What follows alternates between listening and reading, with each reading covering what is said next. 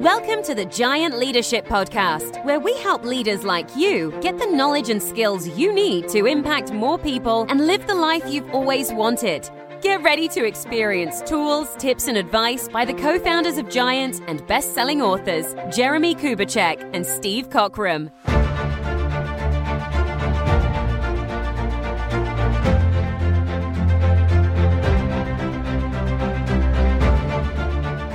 Hello, friends, and welcome to the Giant Leadership Podcast. I'm Jeremie Kubicek, and with me, as always, is me, Steve Cockram. Hello, me. How you doing today? I'm doing very well, thank you. Yeah, the temperature has dropped, which means all Brits are now happy again. We're into low 20s, which is our proper summer temperature. Whereas last week we had 39 with no air conditioning. So obviously the whole country came to a standstill. And all of the Americans still go, we have no idea what you just said. we, have no, we, have no, idea what 20 and 39 means. Uh, so I, think, so I forget. It's kind of part of that rebellious streak that you guys have, isn't it? Leaving our empire. So we deal in Celsius, which is the Queen's own temperature.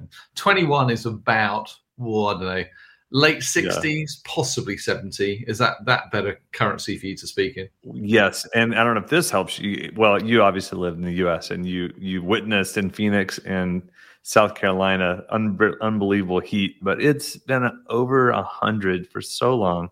Wow. It's so obnoxious. Uh, you know the the beauty is we all have aircon here and or the majority.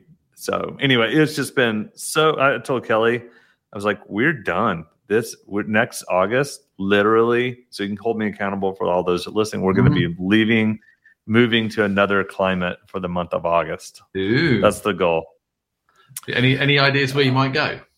Greenland is what is the top of the list right now. So Greenland, mm-hmm. um, maybe the tip. No, I'm joking. There's nothing in Greenland, right? No, I don't know yet. I was not going to be rude. I'm like, wow, okay, fair enough. Greenland okay. it is. you know, our our friends in Santa Barbara have a nice 72 degrees on average. Yeah. And so yeah. that could be that could be. So anyway, well, it's good to see you. I know you've had all types of, you know, summer stuff and and likewise I've been traveling like crazy. I just got back from Alaska, um, which was um, one of those most unbelievable. The mosquitoes literally would be 25 30 of them around you the size of small horses. And they're just they you know they land on you and just suck you dry. It was just crazy. Um it, just the, the amount of mosquitoes um there's like 24 million. How did you survive? Yeah you just you just have DEET which i don't love all over you all the time. But we got we got dropped off in this helicopter up 30 miles into the 6 million acre national park and we are just traipsing through and we had a guide with us with bear spray to hold off any grizzlies.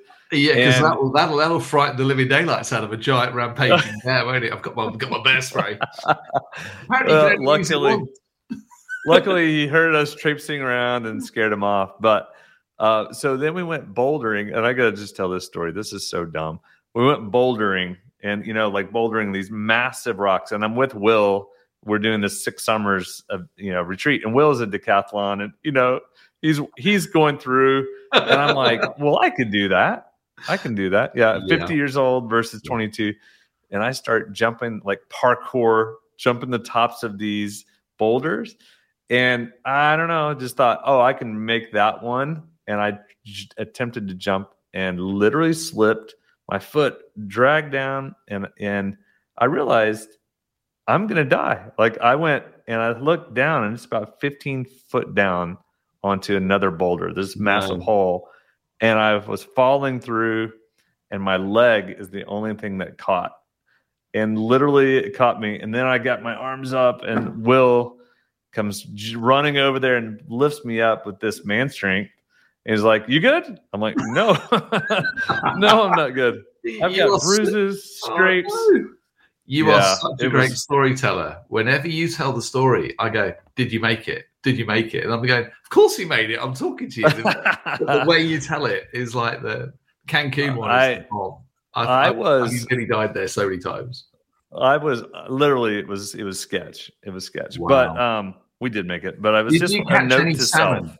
Do you catch any salmon this time? No, we went to the northern part. It was uh they had a lot of flooding, and so they didn't um it wasn't like salmon season. We weren't in the right area. We went to the mountain Denali, wow. which is twenty thousand feet. So anyway, there you go. That was my little update um, for you. I'm glad your life's exciting, Jeremie. I've been still playing nurture in chief. Six weeks on from the operation, I I know how to operate everything to clean, to um, operate the washing machine, the dryers. I've made breakfast in bed for Helen every morning for five and a half weeks, and driven all the kids all over the country. Um, you know, I just take my hats off even more to my nurturer friends around the world who selflessly without any need for public affirmation in front of their four and a half million listeners, just willingly serve and continue to give themselves away for people. So I've blown You're amazing. that's, You're that's all As long as, obviously, if a pioneer is going to do care, then it's a competition. So how, I, how am I doing? I how still want to interview Helen and the girls. That's you what can. I want to do. You can, honestly. I've been on fire. Anything, as you know, anything that I can focus on for a short period of time and receive public affirmation is great. It's the long term discipline commitment of can I do it for the long term is. Well, remember, my birthday's in October. We'll see how well you do. Is it October again? Uh, yeah, yeah, it's the same. Yeah. um, okay, so let's get into it, Steve. So we got all types of stuff, current affairs, craziness that is going on in the world as usual. Every year it has it since the you know since we were we were put on this planet. Um, what what in the what's your thoughts about the current affairs? Like what what are you reading right now? What are you thinking about? What are you most intrigued by? Well, good question. I mean, I think the thing which is most live this week and probably the most frightening. I mean, everyone's basically said, you know, Ukraine, Russia, but I think we've seen a, a taste of the future in relation to uh, Sino-American relations uh, are in Taiwan. So I'm dying to hear your take on um, Nancy Pelosi's visit to Taiwan and whether you think that was a, a good idea or not. Because from over okay, here, well, it looked a little bit like a wow, apparently no one can stop her going if she wants to. Well, the biggest uh, issue for China is that she was in Tiananmen Square and she, uh, you know, back in the day, and she had a major protest. And she's a protester. I mean, she yes. grew up a child of the 60s. Yeah. Uh, John Kerry, Nancy Pelosi, Chuck Schumer, all those people were all protesters, activists. And so I think that's probably what she saw in this. Um, and they, the Chinese brought that back up. If it had been another politician, I don't think it would have been as much of an issue as her. Yeah. But here's here's the interesting part for me. I've been studying our history of the United States and the Atlantic Ocean in Europe and the mm-hmm. protection of the Atlantic. And I see actually we're going to get pulled in. This is my personal opinion. We're going to get pulled into Europe more than we even imagine, which will be really interesting with a two front war yeah, which we've done before. World War II, Atlantic was first, Pacific was second, because the Pacific is so much further away, yeah, than Europe, than, with the Atlantic. So uh, it'll be really fascinating to see how America actually, in all of our craziness and all of our silliness of the things that we're we're playing around with right now, of how we handle these massive strategic. Like I think I don't think Russia is over no. uh, in people's minds. I think it's going to just continue and continue and continue to eventually have us make a decision. Of which China, I think they're still a couple years away. I could be wrong. I think they're uh, one, two years away from being able to really do it. It's not easy. So I think they're going to do a blockade of Taiwan first, and they're going to try to choke them um, and try to basically squeeze Taiwan that's my that's my hunch at this point in time. I mean, it's it's really interesting. I, I was reading as well that America is now talking about whether they stop sending chip hardware and new technology to China, and it's really interesting. Almost having had probably 40 years of globalization and the assumption that we were now, you know, one. All right, people had different ways of doing it, but the supply chains were global, and that in many ways the assumption being that if we opened up our resources to Russia, to China, whatever it might be, then somehow we would have a positive influence for good from a democratic point of view. And I, I just think that you're watching this kind of tectonic plate shift that basically globalization will become regionalization and that actually China is really the, the superpower that in many ways the question is has it got big enough to take the West on yet? And kind of me hopes it hasn't because I think the economy over there is not in as good a shape as they would like you to believe and that kind of the retail debt and the, the, the growth that they need so in some ways, it looks again a little bit like the, the thing you said about Russia is when everything's not going perfectly at home, what they almost need is an enemy without to justify, as it were, saber rattling and you know yeah. displaying the military arms. So I kind of hope that the naivety that somehow if we continue just to open up all our universities and open up all our investments, I think there's going to have to be a reapproachment for leaders of going, who can we partner with, and who are we going to have to be careful how we engage with? Because actually when we watch the real intent or the heart that lies behind um, some of those characters i'm just not sure we can be quite as naive as i think we've been over the last um, 20 30 years so yeah. it's going to be very interesting and i think that you know i think america is obviously at the center of this but i do wonder whether it will actually bring together the western democracies a little bit closer together with australia and japan and others to go how do we take on um, well, it's, it's, like NATO. NATO has been tightened yeah. Because yeah. of Russia. Uh, your your yeah. point is the I think the implosion of Russia, which will happen, um, that's going to cause this massive gap.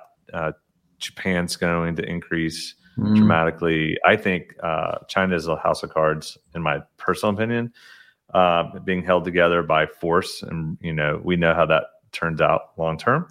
Um, so anyway, that goes back to domination leads to abdication. I, I think the adage we've often said, even at the beginning of Giant, was the world doesn't need more leaders; it needs better leaders. And if ever there was a time for courageous leadership, um, and I think some very, very difficult decisions are going to have to be made, some unpopular decisions, and the nature of the political cycles in the West and America means we very rarely allow leaders to make long term strategic decisions that are costly in the present. And you know, we, we had the governor of the Bank of England come out yesterday and announce that we were going to have a five quarter recession, which I'm not sure the politicians thanked him. They just started their summer holidays. But this sense in which we're going to go through a very, very difficult time, my hope is that basically um, that we're actually able to embrace some courageous longer term decision making. And I, I just hope it would be lovely to see that because I think I've often said we Britain only ever tolerates real leadership in in famine and war, either economic famine or real war, and uh, I think there's a sense in which maybe we might be in that place. So we shall mm-hmm. see. But um, anyway, well, let's do this, Chris. Oh, it's Chris. I said Chris because we have Chris. I'm Steve, by the way, your business partner. let's do this, Steve. Let's invite Chris in because we have such a strong leader. Let's just Fantastic. go straight to him. Yeah. Um, we have we have with us friends um, an amazing leader who was his name is Chris Herschend. He's a great friend. Uh, Chris and I have known each other for a long time. Uh, Chris is responsible for a lot of things. I'm going to let you explain some of those, but I want to point out a few of them because I think they're interesting. Um, number one, he had comes from a great family and that family has built an entertainment business that has some of the most iconic amusement parks in America, um, from Dollywood to Silver Dollar City. He's also uh, they have ownership of the Harlem Globetrotters, but you also have this partnership with Dolly Parton, which has to be the most iconic. I mean, one of the most iconic uh, personalities in America you know and so if you think about i want to know about dolly parton. So somewhere weave dolly parton into this conversation chris Herschend, and welcome to the giant leadership podcast. That's my mandate. How you doing? I'm great. I'm great. I love hearing y'all talk and thanks for including me this morning. Absolutely. We're going to talk well, sorry steve this afternoon. Do you know that's the most that's the most sensitive American we've had ever on the podcast, Chris. Most just assume that kind of the whole world revolves around EST. I mean, obviously, you learnt it from us first, so there's never usually a huge moral imperial high ground for me to stand on. But I appreciate that. Thank you. Thank you. Everything I do is subtracting from you. time zone wise. Time zone. Time wise. Zone, so sorry. Chris, tell us. Okay, today we're going to talk about responsibility. That's the topic, the kind of the theme today. So, um, tell us about kind of responsibility, your review of what that word means, and then what are you responsible for as chairman of the Herschend Family Entertainment? Well, I would I would say I think it's a huge privilege to have responsibility for anything. Everybody has it at some level, you know, your cat or whatever, you know, things you choose. But um, I think it's, a, I, ju- I just can't escape the word privilege and honor associated with that word. And I don't know why. That's probably something I should explore through counseling. But um, holy burden, I mean, I don't know. So what I do is primarily serve uh, a couple different groups of people. Uh, the first is my, well, I guess three groups of people, but one of them is pretty typical. But my little family, Ashley and my four kids, uh, we have four children, ages 16 to 22 now.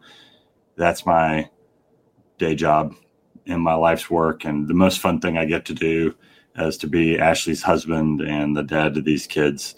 Not unusual. I think a lot of people uh, have a similar kind of first circle of responsibility and then uh, out from there my broader family so this is where i'm really lucky is my my uh, vocation is really all tied up in serving my family. So when i wrote out my uh, purpose statement in my 20s in some small group exercise somewhere it was probably pretty clumsy but it, it included that. It, it was like I, I didn't have it as a job at the time but i felt like my purpose in life was to serve my family. And so uh, I did that in a few different ways in my work, uh, which ultimately led to what I do now. To answer your question, uh, I'm chairman of the board at Herschend Enterprises, where we own a handful of kind of entertainment related assets, theme parks and water parks and fun stuff you do with your family, aquariums and you know Jeep tours and really cool stuff. We would never send any of our guests bouldering unattended across chasms, but you know, softer, softer adventure would be in our wheelhouse. Um, so that's that's the vast majority of my job. In that role, I work with our stockholders, which is my family group. You mentioned my family built this business, so we're 100% family owned. We have an independent board of directors. I serve them specifically as chairman of the board. That's where I focus most of my energy on the board, its health, its membership, its its effectiveness. And then our CEO, we have a non-family CEO, and I spend a lot of my time thinking about him, praying for him, doing whatever I can do to be helpful to him. And how how many uh, family members do you have? Oh, like two trillion. There's so many.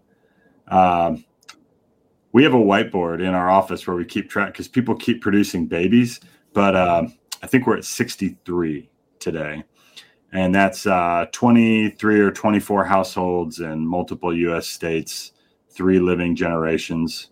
That right? Four, four living generations. Here's what I like about it. So, if you think about the circles of responsibility, you've got your family, your core family, you've got your extended family, which is the family operations, right? And then you've got this this team, and just the idea then to go, you're a role as a chairman. And a lot of people don't understand what that role really means. Mm. And to think really how you like take the CEO, how you're working ahead of him, meaning you're trying to watch out for future trends, you're guarding his flank, and then you're, you know, uh, just anything you know that, that you can take off his plate, right? So that level of responsibility is really interesting in managing all the three of those things. And I know you well, and I know that you do that really well, and that, that oh. you're you're one of the best examples of a responsible person I know. oh, that's really great. I, I, I appreciate that. I really I really do take it seriously. I I, I think it is an an enigmatic job. There is a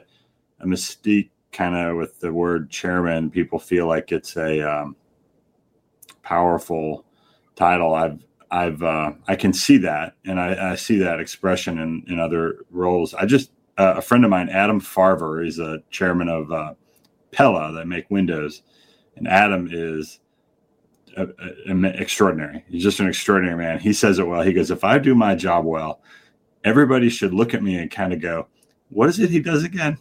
Uh, because you know we don't we don't need to be the headline in any decision that ought to be our ceo or the family there's really there's really nothing i do by fiat right everything i do is by influence or consensus or persuasion or luck um, and really somebody else is doing most of the stuff that i get to touch so that's also frustrating right if you're a doer yourself which i don't know that i am i need to go through i need to go through uh, uh, your program again and kind of remember like who I actually am. But um, that's something you have to surrender. If your goal is to do things yourself, you're going to be really frustrated as a chairman. This is I'm feeling slightly left out here, Chris, on the grounds that obviously Jeremie's the executive chairman of Giant and you're the chairman of Herschend Entertainment.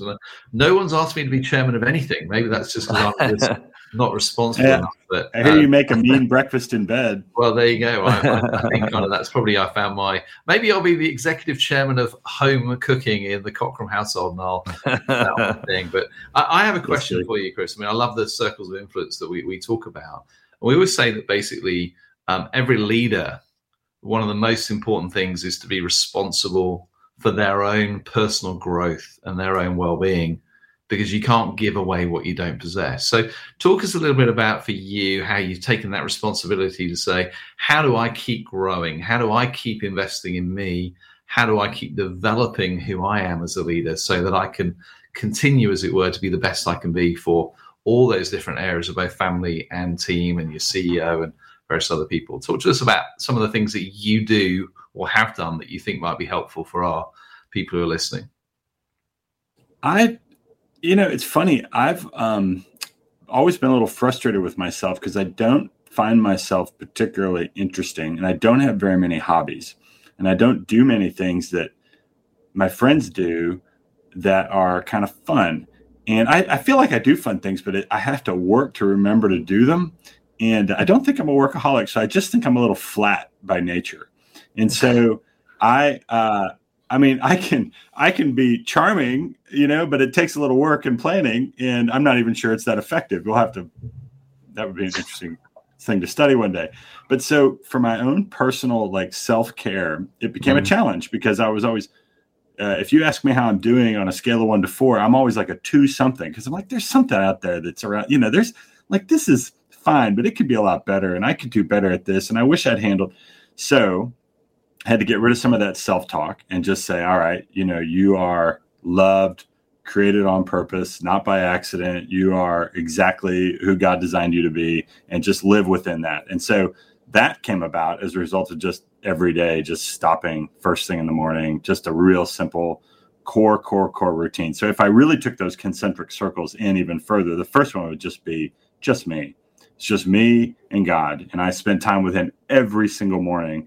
And it's not always particularly deep, but it's totally consistent. And so that to me is like uh, not just I know if I don't do it, I don't feel right or something, but like if I don't do it, I don't think right. I don't have the proper perspective on what I can and can't do, and also the limits of my influence. I mean, we're, you know, we all make a big impact, but none of us is irreplaceable. And so just to be able to say, you know, I can I can only control so much, and it's going to start right here.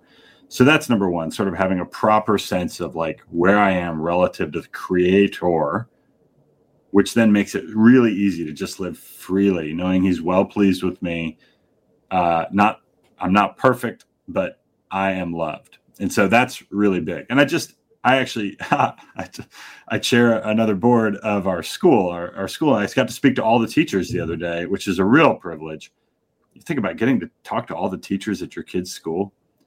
I was like, I just I've been doing it and I'm just like, this is I'm pinching myself. But that's what I challenged them with. I was like, you're no good for these children or for your own families unless you're good for yourself. And I'm not talking about, you know, eating avocados and you know whatever it is you do to, to make your body feel good though that's really important. I'm talking about soul care and just centering daily. And for us it's a christian school and so we talked about worship and and you know being under authority of a church and things like that but but not in a luxury way. Just like that's what's good for you. We we all we all need that. So that's that's really it for me. I don't have like a great routine outside of that. I'm not a particularly healthy person. I don't like to exercise i don't even you know i don't even like to eat frankly i could just eat one thing every day and be fine so it's it's mostly just it's a mental and spiritual exercise for me almost yeah. exclusively. And then from there, I just I work out of that each day. That's good. That's good. So, um, you know, the word responsible is really it's really about being held accountable, and there is the there's almost like a negative side of it. I mean, that's not necessarily negative, but you're like, hey, you're responsible for that can be viewed as as negative. But then there's the positive side of responsible. So the idea that hey, you have the ability to multiply and give yourself to help mm-hmm. other people. So, um, what does that what does that mean on a daily basis for you when you're thinking about what are you doing that's intentional to multiply your responsibility or multiply responsibility to other people so that they take that on? Oh man, I mean, I so I love the creative process of like strategy and design and planning, and I love stealing ideas from other people and then trying to adapt them to our situation and and so that tendency can take me into a rabbit hole of just like personal work. And I got my spreadsheet and I got my thing and I've done the reading and now here's what we're going to do. But the the work of responsibility to like sort of outlive myself or at least the company and my work is is such that I'm always I'm always trying to pull other people into this process so that they see it in real time. They don't see a work product finished and tidy but they're with me through all the iterations and all the whatabouts and all that. So in our circle, so that's I've got board members, I've got family members, and I've got our CEO. Those are my primary three kind of vocational people that I'm influencing. And Ashley and I do this too, but I'm sure it's way more frustrating for her because for some reason I feel total freedom to go to my wife and say, What if we, what about, what about, what about? Drives her nuts. But in a work setting, it's been really good because it brings people in right alongside me as I'm doing my thinking and I'm hearing theirs at an unformed early stage. And so the net effect of that is I feel truly like I've got multiple people around me who could do what I do and better, differently and better for longer.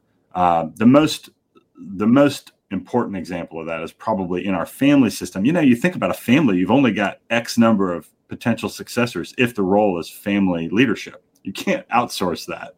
So, you know, for our CEO job, we got 6 billion candidates. But for family leadership, there's only, you know, whatever, 63 of us right now, 250 by the time I'm 80. So I got a smaller pool and I'm constantly working. So I have a, a cousin, next generation, other family branch who sort of emerged and was curious and interested and did the work and diligent and careful and thoughtful and respected and kind and sm- super smart. And that made it easy to love this guy, right? I mean, he's easy to work with, and we're essentially partners in a lot of our work in the family. But and then he is doing the same things I'm trying to do with him. He's not necessarily looking for somebody younger, although that's great. It's more just other.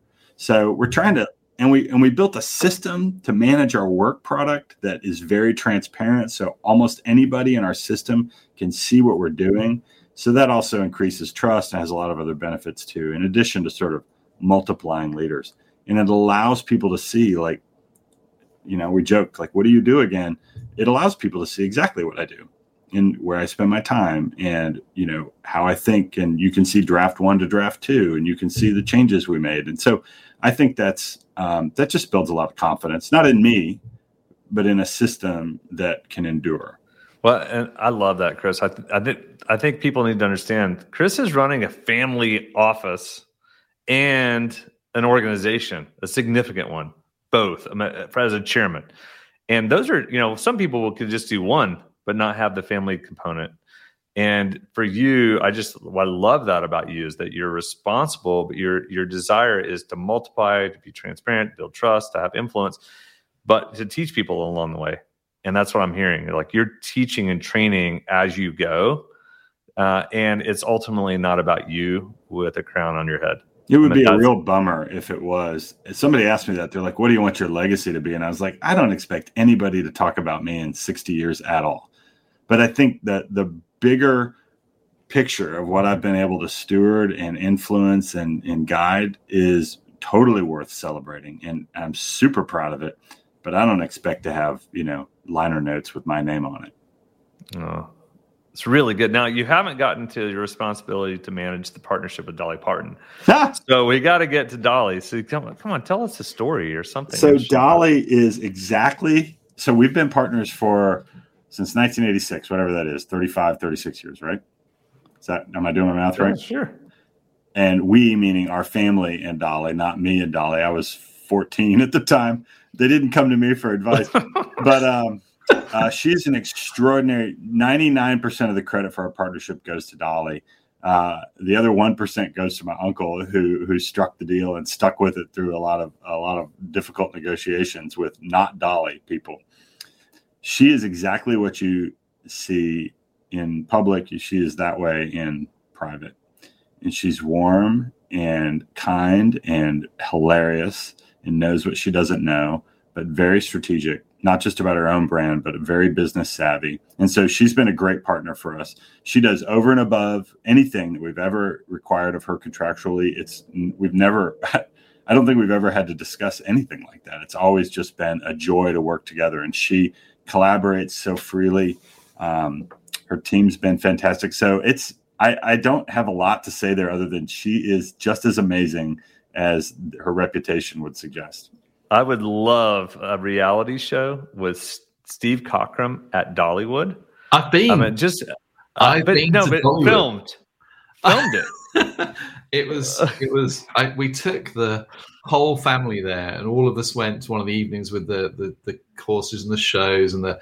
It, it as, a, as, a, as an experience of Americana, it was truly spectacular. Oh, you can. It is. It is it, difficult to top that and, and, sadly, I think our team lost the Civil War, so that was kind of one of the disappointments of the evening, or whatever it was. But it was, was that's the Dixie Stampede, oh, Steve. Oh, is that the Stampede? Uh, yeah, yeah. Stampede, Dollywood yeah. is the amusement park. Well, but, but Stampede is is part of Dollywood, so it's yeah, that's been a great sorry, not, sorry, yep. forgive me. There you go, a chance to promote an extra brand in that one. But uh, I, I, well, I really they're, uh, they're, a great team. They're a fantastic team at Stampede, and and we've learned a lot from them. But yeah, Dolly is is active there as well, and and that's part of our Dollywood company.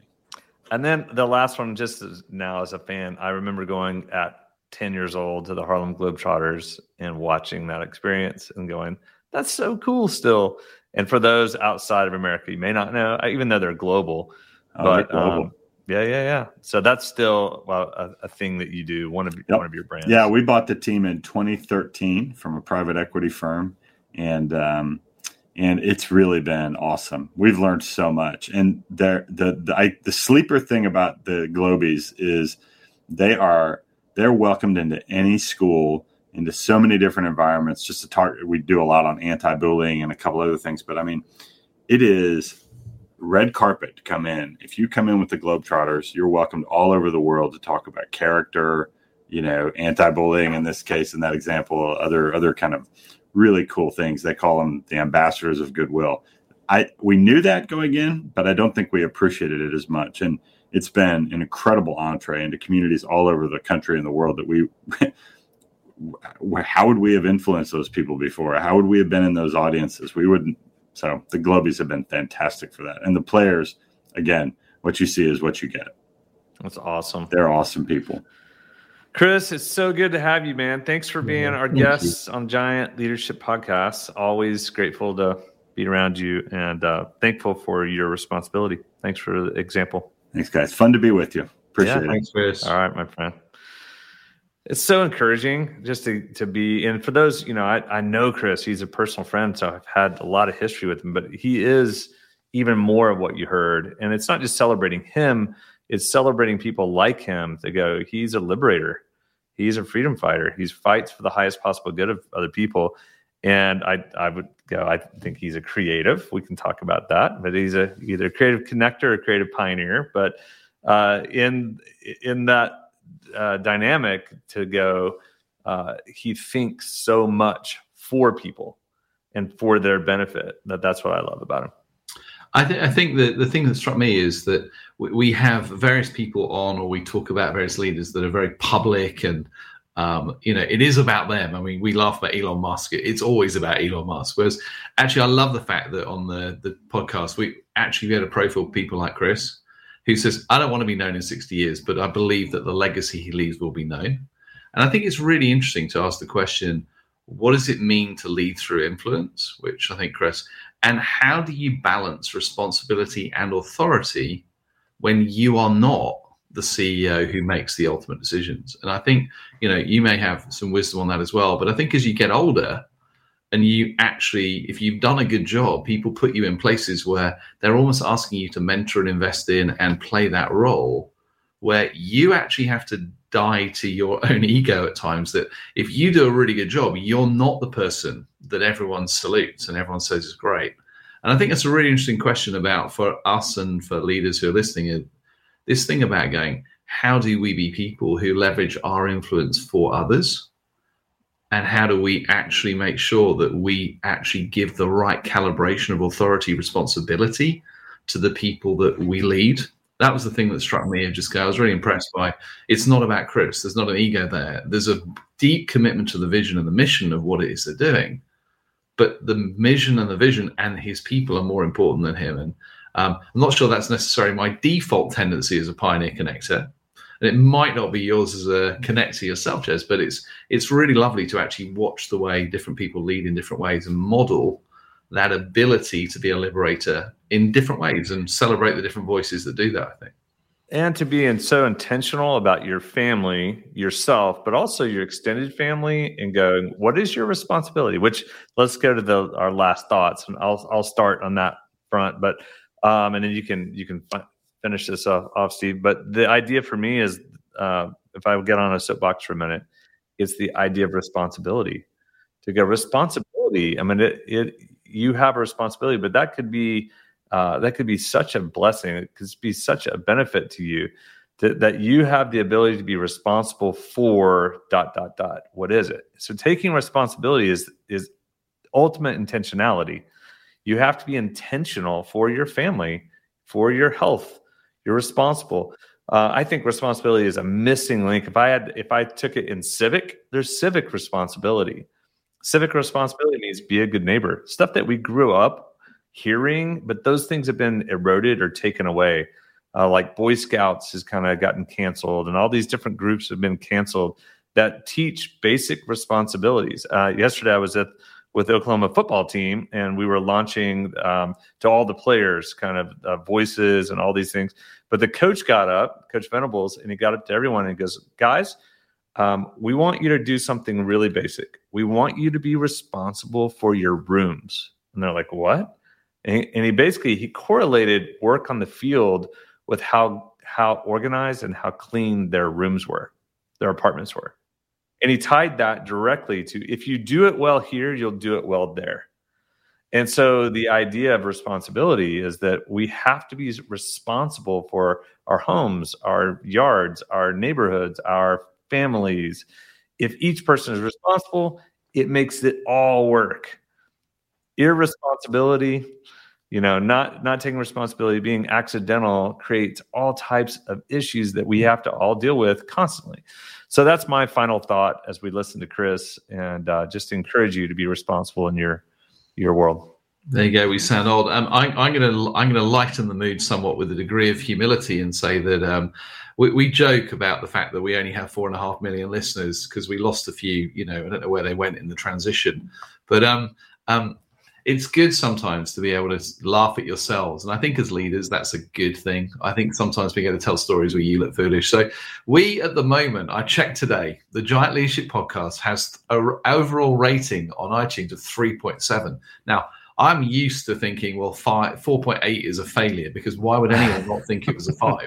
Um, so I'm thinking 3.7. Then I realized there was only three reviews and two people had given us a five and somebody had given us a one. So whoever you are in the world, okay, they're not listening anymore.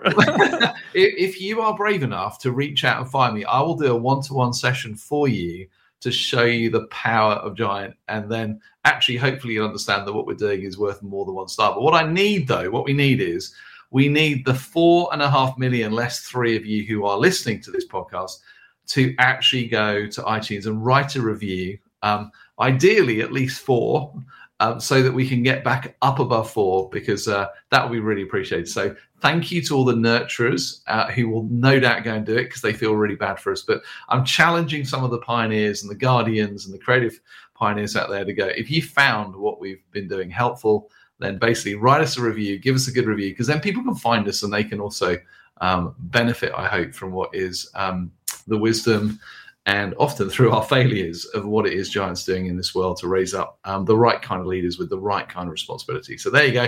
I'm expecting a few more reviews than three by the time we come back, and I will be checking.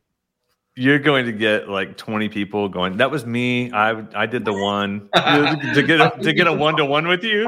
I think we can find their names. Do you know? I still get on, on, the podcast from the Liberator podcast. And one of them, I said, if there's a nurturer out there who really is a first voice nurturer, who's brave enough to reach out to me on social media, I'll give you a 20 minute pep talk on how amazing you are. And I, I still get people reaching out, and it usually takes them on average a year from hearing it to pluck up the courage to go, Steve, I know you must be incredibly busy. So.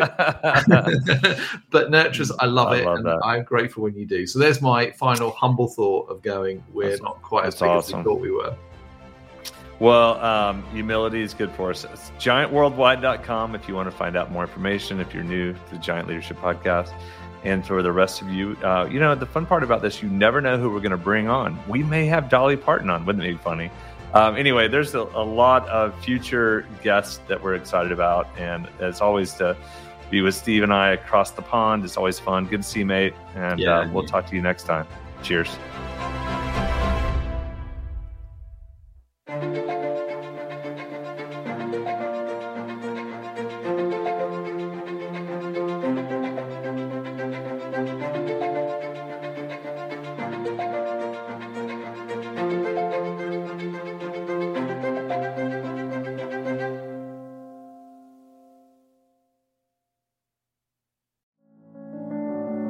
If you're looking for a speaker for your next event, whether live or remote, Jeremie Kubicek speaks to audiences all over the world. Jeremy is a best selling author, international speaker, and co founder of Giant Worldwide. He has started over 20 companies while living in Oklahoma City, Moscow, Atlanta, and London.